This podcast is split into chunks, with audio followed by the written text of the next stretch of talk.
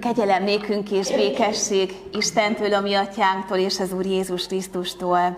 Amen. Szeretett testvéreim, hallgassuk meg Jézus szavait János evangéliumának a 15. fejezetéből, a 9. verstől a 14. a következő képpen. Ezt mondja Jézus, ahogyan engem szeretett az Atya, úgy szeretlek én is titeket. Maradjatok meg az én szeretetemben. Ha parancsolataimat megtartjátok, megmaradtok a szeretetemben. Ahogy én mindig megtartottam az én atyám parancsolatait, és megmaradok az ő szeretetében. Ezeket azért mondom nektek, hogy az én örömöm legyen bennetek, és örömötök teljes legyen. Az az én parancsolatom, hogy szeressétek egymást, ahogyan én szerettelek titeket. Nincs senkiben nagyobb szeretet annál, mint ha valaki életét adja barátaiért. Ti barátaim vagytok, ha azt teszitek, amit én parancsolok nektek. Amen.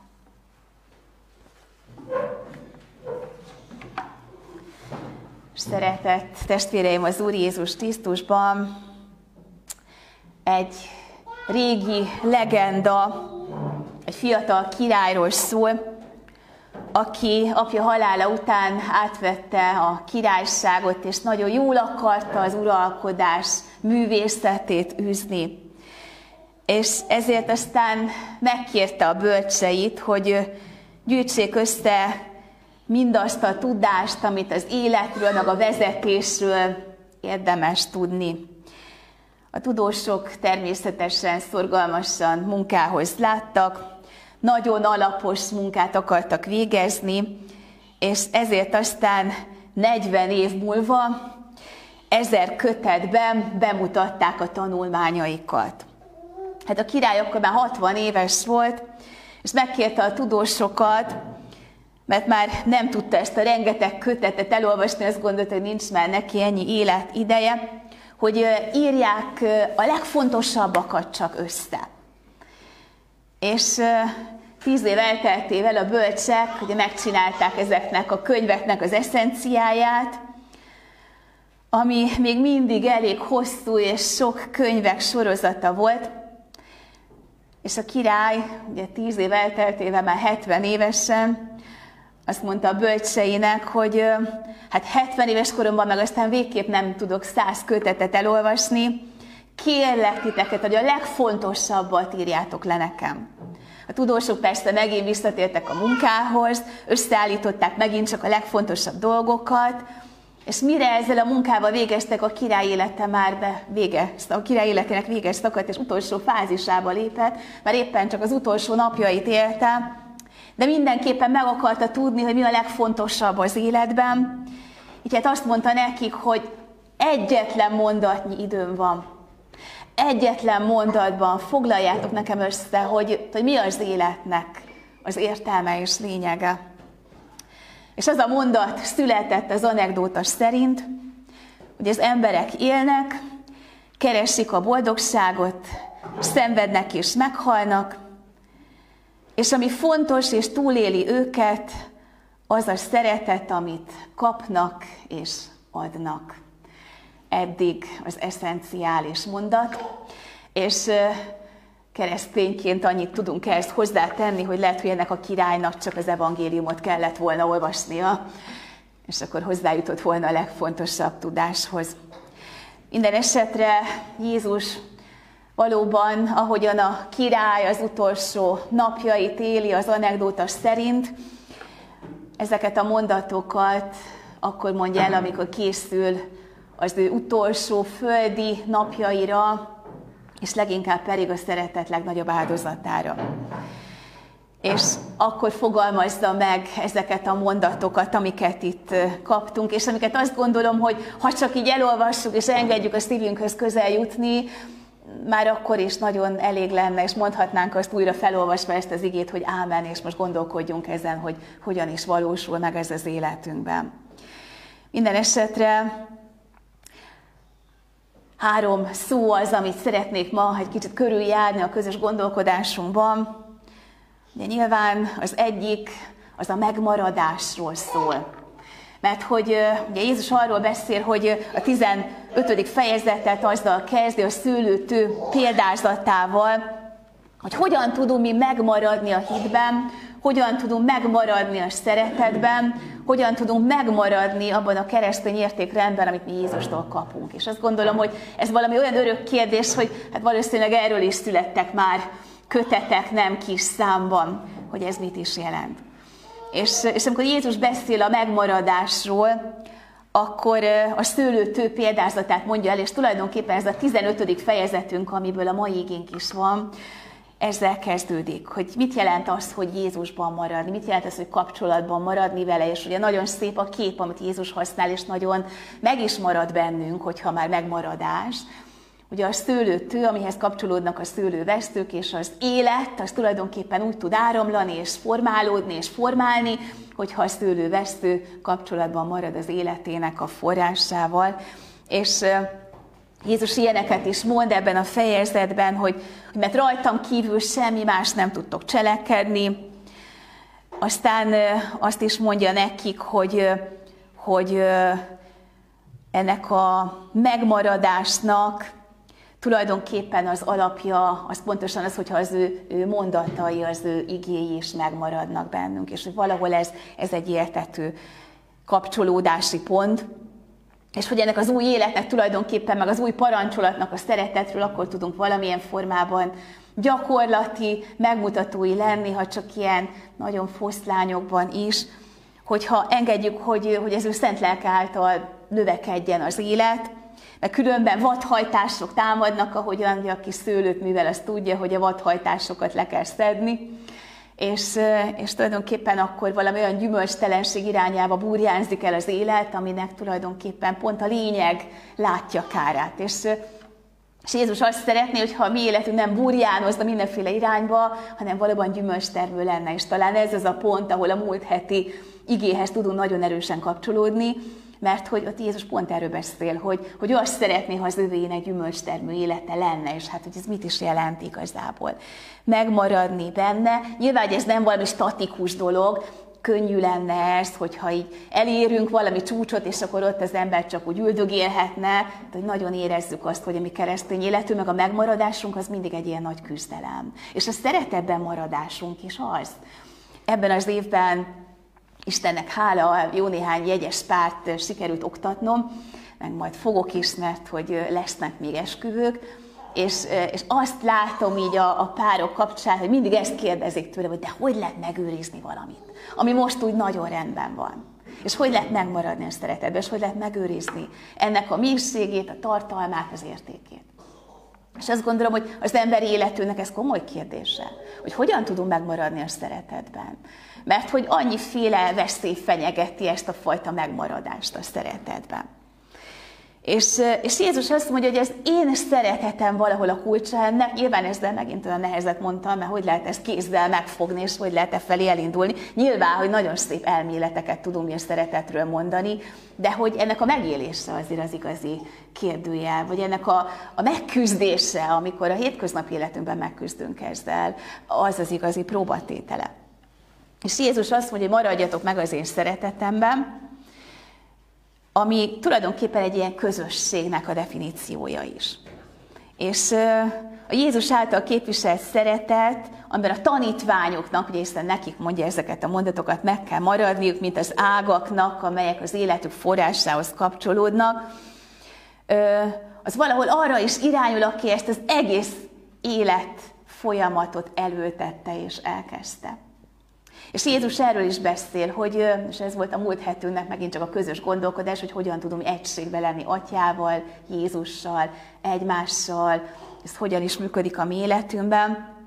Mert hogy tulajdonképpen ennek az egész folyamatnak a mélységében ott van az Isten szeretete, mint alap, és aztán ott van a Jézusi szeretete, ami már egészen formába önti azt, hogy mit is jelent mit is jelent az Atya szeretete abban a formában, hogy a Krisztus ezt megmutatta nekünk.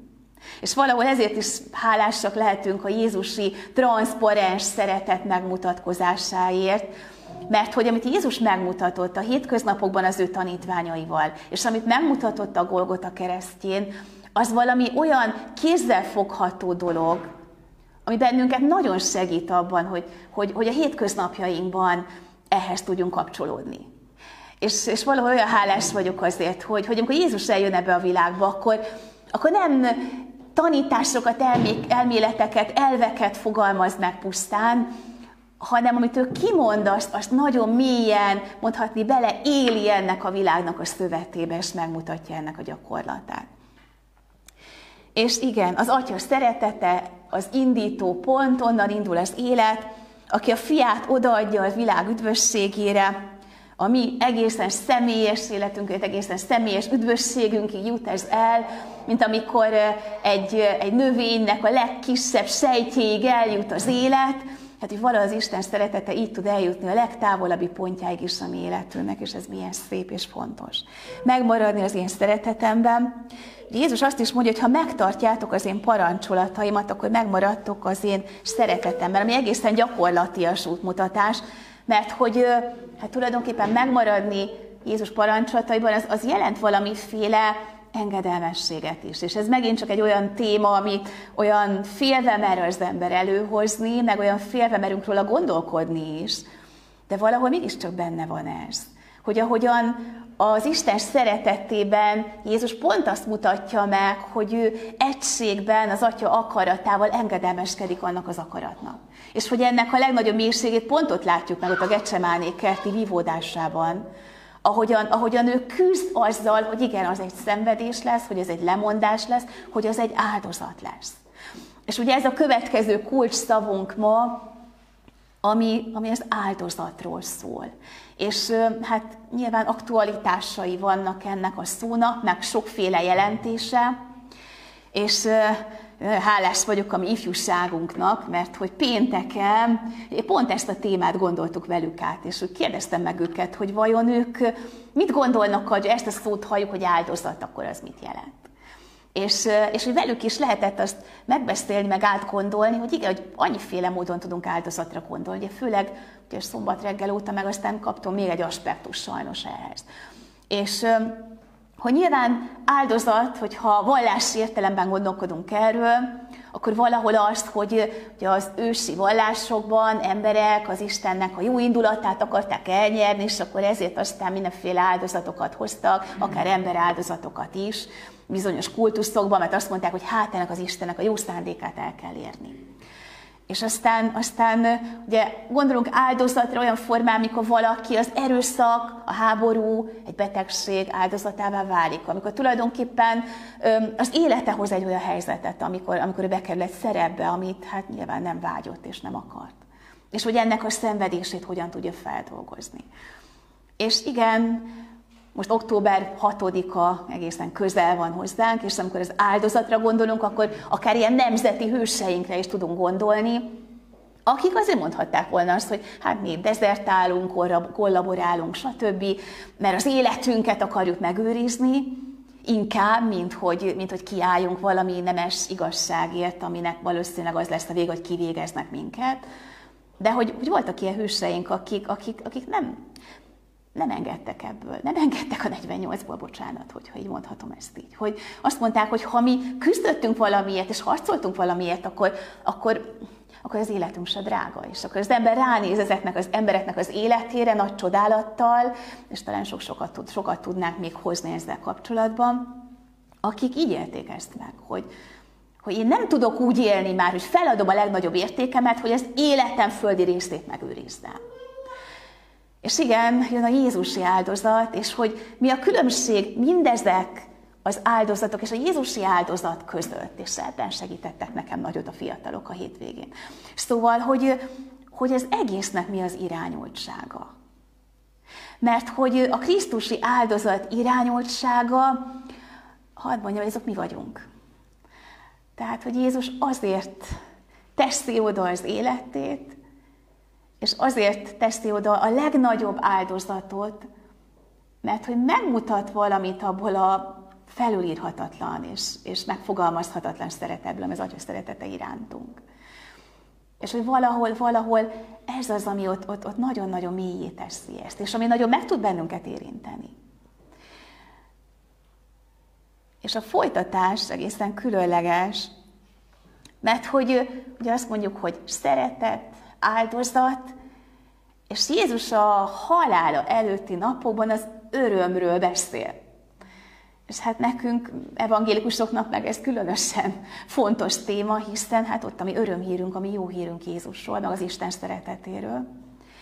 És, és Jézus tesz egy ilyen összegzést, és azt mondja, hogy, hogy ha ti egyetem megértitek ezt az egész történést, és tudtok ehhez kapcsolódni, akkor egyrészt akkor teljessé vált, akkor nem lett értelmetlen az áldozat az egyik oldalon, és ez már önmagában is érték, amikor mondjuk valakiért hozunk egy áldozatot, és azt látjuk, hogy az, az annak értelme volt, ugye? Mert általában az ember életében nem az a büntetés, ugye a bűnesetnél se az volt a büntetés, hogy nekünk dolgozni kell. Szeretünk dolgozni alapvetően, szeretjük látni, ha a munkánknak eredménye van, hanem amikor a büntetést azt mondja az Úristen, hogy, hogy több iset és bogáncsot terem neked. Hogy te beleteszed az életedet valamibe, áldozatot hozol valamiért, és értelmetlen.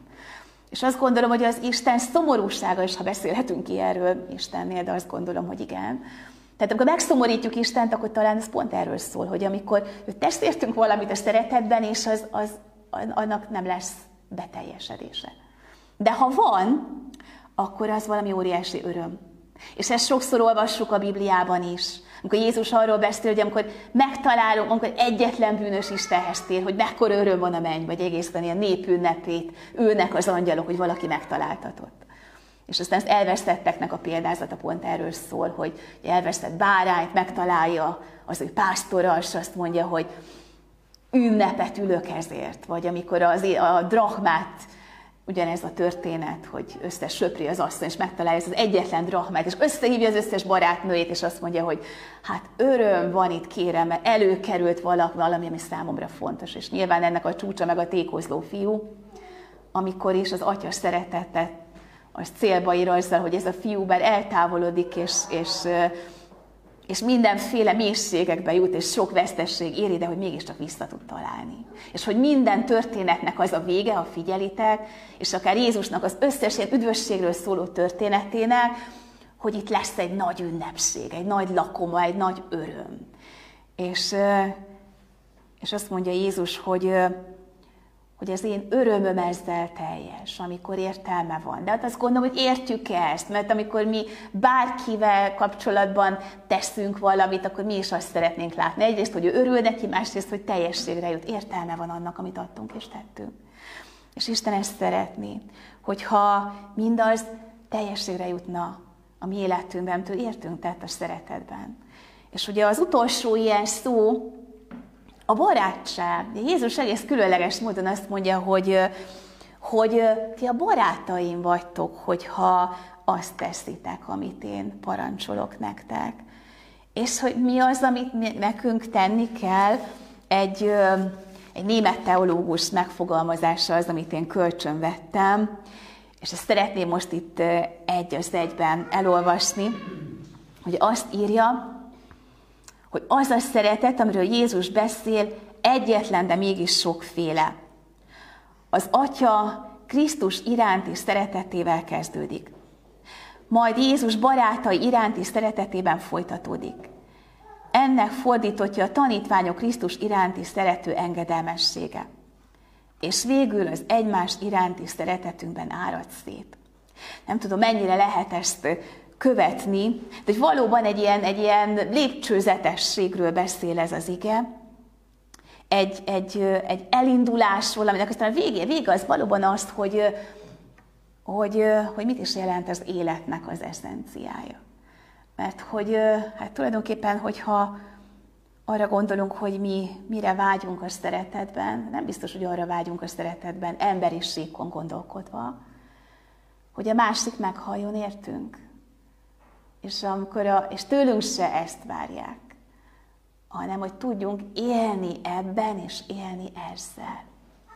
És Jézus erről beszél nekünk, hogy igen, az ő áldozata akkor válik teljessé, ha mi tudunk élni ebben, és tudunk élni ezzel. És ez valóban az ő számára a beteljesedése, annak az áldozatnak, amit ő tett értünk. Ezért énekeltük ezt a nagyon szép éneket, hogy, hogy mit jelent az, amikor a keresztények valamilyen módon transzparensei tudnak lenni annak a szeretetnek. És, és ide tudunk visszakapcsolódni az anekdóta kapcsán, ami ugye arról beszélt itt nekünk, hogy az emberek élnek, keresik a boldogságot, szenvednek és meghalnak. Ugye idáig eléggé lefelé tart a spirál, és a fölfelé tartó spirál pedig arról szól, hogy ami fontos és túléli őket, az a szeretet, amit kapnak és adnak.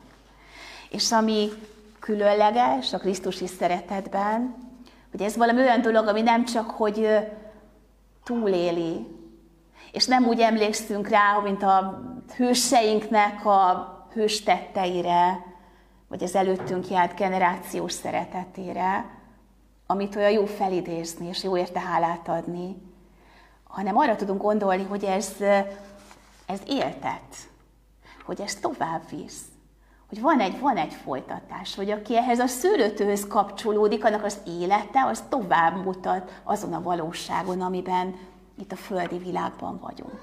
És ezért úgy érdemes látnunk ezt így, annak a mentén, amit, amit így Jézus mond, hogy az ő összefüggésében mit jelent a megmaradás, mit jelent az engedelmesség, mit jelent a szeretet, mit jelent az áldozat, és mit jelent az öröm. És azt kívánom magunknak, hogy, hogy ennek a teljességét, nem csak, hogy így gondolati síkon megértsük, mert azt gondolom, sok mindent tanultunk már itt is, meg Isten igényéből, hanem ami, ami úgy egészen szívünkig tud hatolni. És ez a nagyon fontos mondat, amit most így zárásként szeretnék mondani, hogy igen, hogy, hogy Isten nem azt szeretné, ha mi meghalnánk érte, meg egymásért, hanem azt, hogyha ebben a szeretetben tudnánk élni egymással. Imádkozzunk! Úr Jézus Krisztus, köszönjük neked a te örökre megmaradó szeretetedet. Annyit beszélünk a szeretetről, és talán már olyan nagyon el is csépeltük ezt a szót. És annyira érezzük mégis ennek a hiányát, hogy talán sokszor ki se kéne ejtenünk, csak cselekednünk kéne. Ahogyan az ige olvasás után halljuk, hogy boldogok, akik hallgatják és megtartják a te igédet. És szeretnénk olyanok lenni, akik, akik hallgatnak és megtartanak, és akik megmaradnak. Mi köszönjük neked, hogy, hogy egy olyan áldozatot hoztál, ami, ami mi életünket valóban teljessé teszi. Hát, hogy meglássuk ebben valóban azt a végtelen öröm faktort, ami felülírhat mindent, amivel a hétköznapokban küzdünk. És kérünk téged arra, hogy, hogy segíts bennünket, hogy tudjunk a szeretetben élni, és szolgálni egymást és egymással. Te látod azt, hogy milyen nehéz ez nekünk, hogy, hogy hányszor kerülünk szembe egymással, és mennyi háború dúl ebben a világban, és olyan nehéz fölébredni újra egy hétvégén arra, hogy, hogy egy újabb hadszintér nyílt. Könyörű rajtunk, Úr Jézus, végtelen szükségünk van arra, hogy megmaradjunk a Te közelségedben most sokkal jobban, mint bármikor. Amen. Jézus,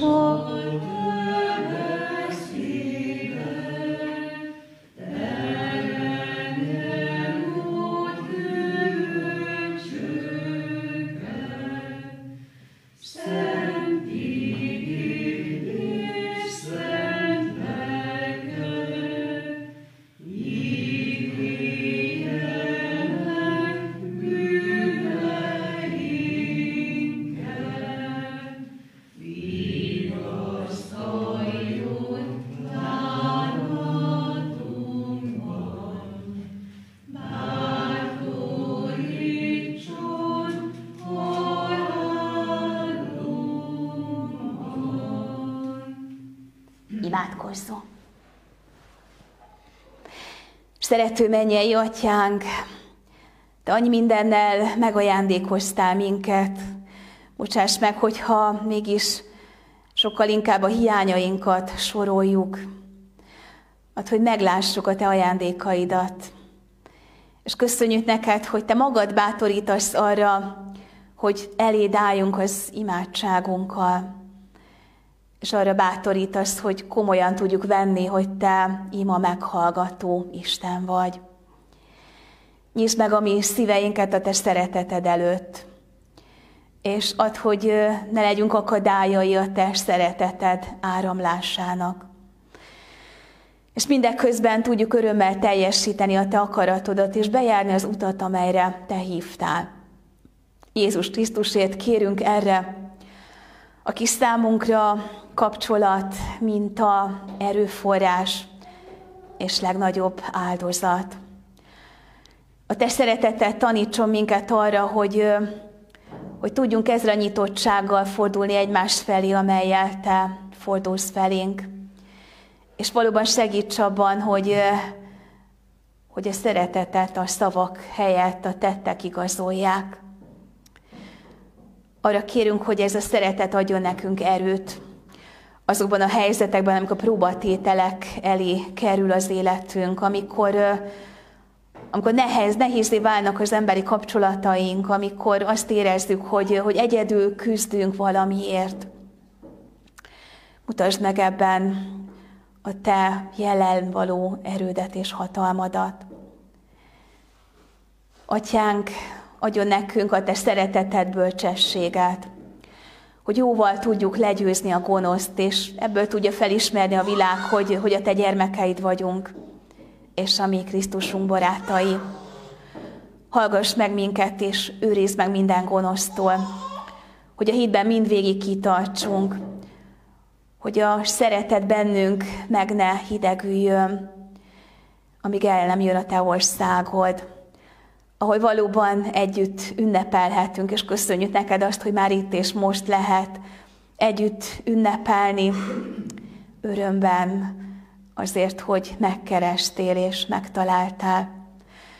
Hallgass meg minket, amikor a szeretteinkért imádkozunk, a családjainkért imádkozunk, és ma különösen is elét hozzuk a háború áldozatait, és mindazokat, akik a háborúkban szenvednek, félnek, és mindenféle sebesüléseket és veszteségeket élnek át.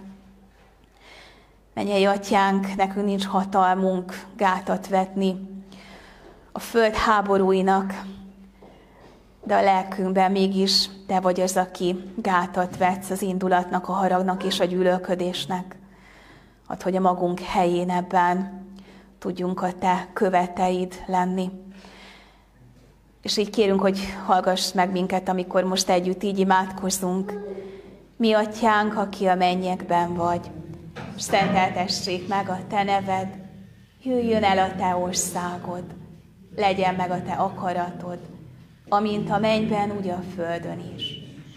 Minden napi kenyerünket add meg nekünk ma, és bocsásd meg védkeinket, miképpen mi is megbocsátunk az ellenünk védkezőknek. És ne vigy minket kísértésbe, de szabadíts meg a gonosztól, mert Tiéd az ország, a hatalom és a dicsőség mindörökké. Amen. Istennek népe, fogadjuk az Úr áldását. Az Úr áldjon meg és őrizzen meg téged. Az Úr világosítsa meg az ő szent arcát te rajtad, és könyörüljön rajtad. Az Úr fordítsa az ő szent arcát feléd, és adjon néked békességet. Amen.